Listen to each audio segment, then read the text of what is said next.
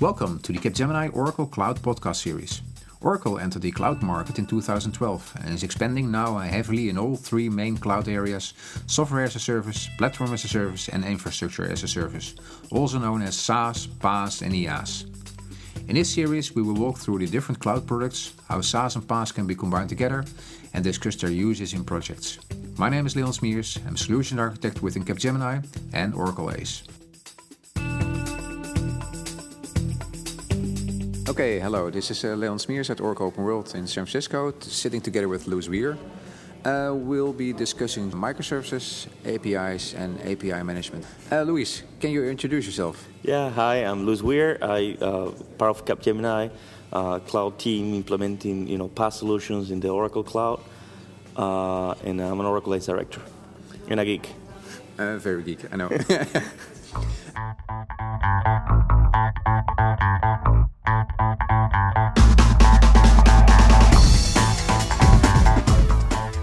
let's start with the first one. We are coming from a monolith environment. Then we needed to go to a layered environment with uh, SOA and etc.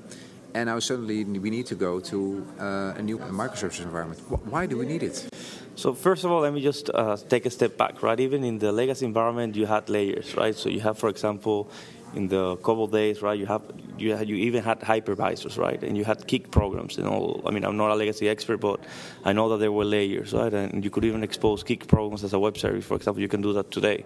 So the main reason why you know maybe you need to move to a microservice environment is to gain more flexibility, flexibility and autonomy, right? In the software that you're building, right, and the capabilities that that software is delivering.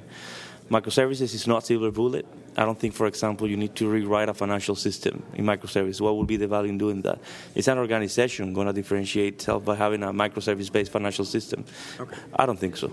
So, so I think it's important that we understand really where microservices fit, which yeah. use cases are best delivered with a microservice architecture, and in my opinion, right, it could be those uh, capabilities that are going to kind of give an edge to the organization so I can give the example, for example, of, of, of Netflix or Twitter, where scaling right and, and, and rapid uh, deployment was you know was critical, right? As John Cockcroft from uh, Adrian Cockcroft, sorry, from Netflix said, you know, speed wins in the marketplace, right? Especially in that type of market, uh, getting that, uh, realizing that speed really implied, you know, making changes both technologically, architecturally, and organizationally.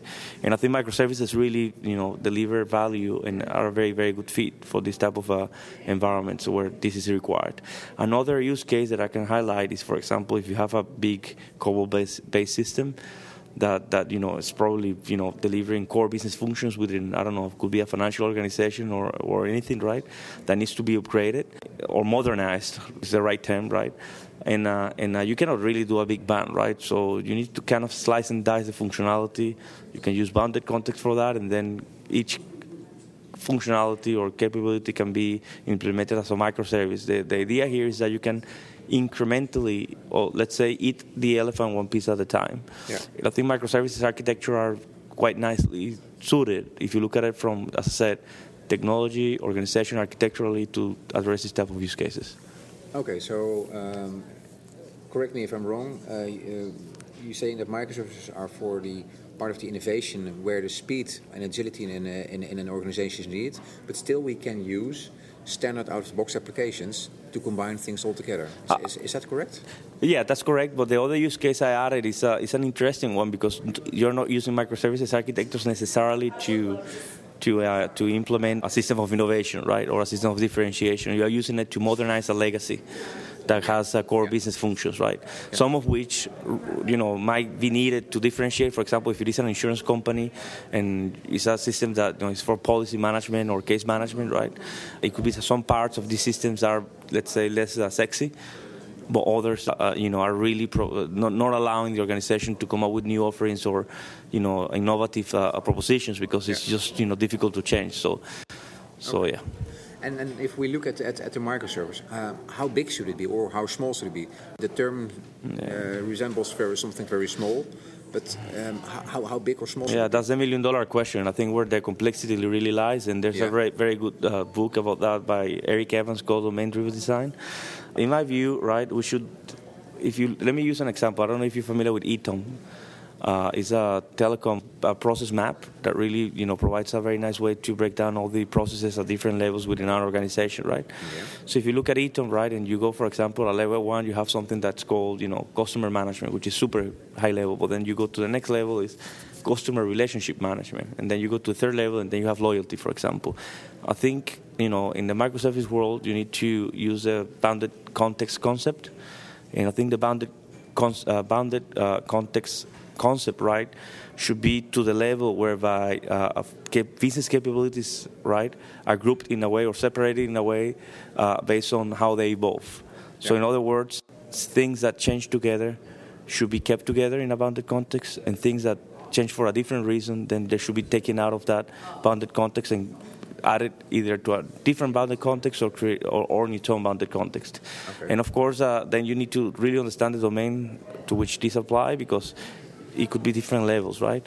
Yeah. So it's a bit tricky, and uh, and I have to admit, you know, that's something that I'm still, you know, kind of uh, educating myself because it's a complex topic. Yeah. But I think it's an opportunity for architects, right? That we really wish to get into into microservice without necessarily getting into the code thing, to work in the in this type of problem statement because I think this is where things can really go wrong. If you don't define your bounded context right, you can end up, in, you know, introducing uh, complexity, okay. and, and and actually the value of microservice can be diminished. I think. Okay, and can you tell something about um, how you think teams should operate uh, in terms uh, with microservices? Is it just develop and throw over the wall and then run away, or is it more in a DevOps type that you run, keep the maintenance, and then run again and etc.? The latter. I mean, uh, there's nothing in microservices around you know throw it uh, against the wall and then you have a big team offshore or something doing that support. That's that's not the mentality. It's it's, uh, it's more about if I can use an analogy, you know, you do the recipe, you cook it you eat it, you clean the dishes, and then you do it all over again. Yeah. So basically, you know, the team should be because ideally you should have been able to find the right size for that capability. Yeah. So you the team shouldn't be that big, right? Uh, typically, you know, I think it was Amazon that came up with the idea of the two size, two large size pizza, and not having more people that can eat them.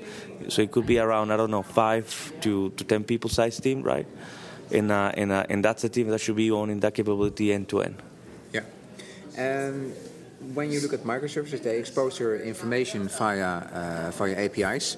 We came from a world where we use web services. Why do we need APIs now instead of web services? So, I mean, uh, at a high level, APIs and web services are the same. I mean, define a service, right? A service is, is, is not a technical definition. A service is a, it's more of a conceptual definition that you have something that's, you know, that can be reused and that can be consumed in a standard fashion. I think what uh, APIs are adding to the table is the fact that they are more lightweight right? And the technology around there is a bit more, let's say, uh, aligned to, to the world we're living in, where you really need to be fast-paced, right? Like Node.js frameworks, you can really write applications quite rapidly.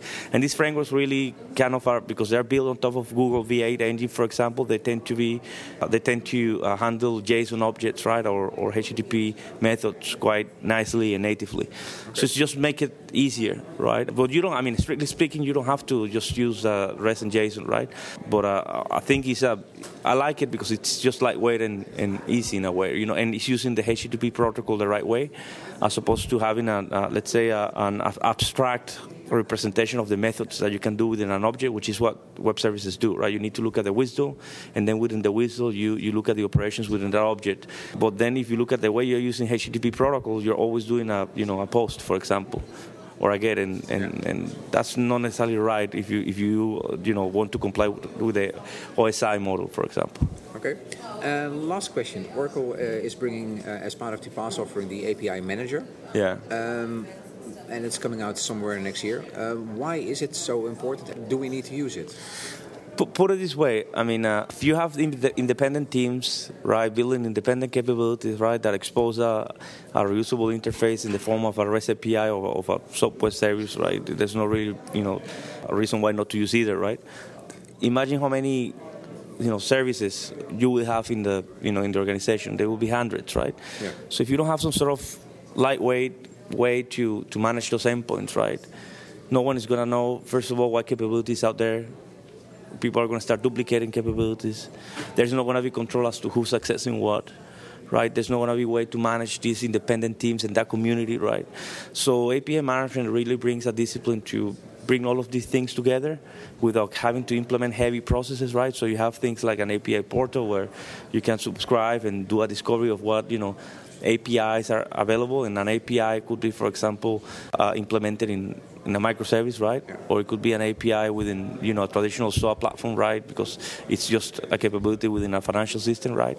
But the idea is that is that you know you have some sort of capability to bring, you know, technology, people, and process without having to be too heavyweight, and I keep emphasizing on that.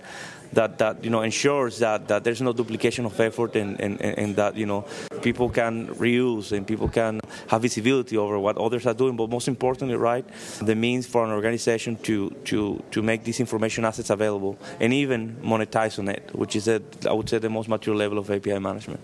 Okay. With that, I'd like to conclude this uh, short interview. Thanks very much, Luis and um, have fun with your upcoming presentation in half an hour. Yeah, if I have a voice left, though. Thank you. Bye. bye.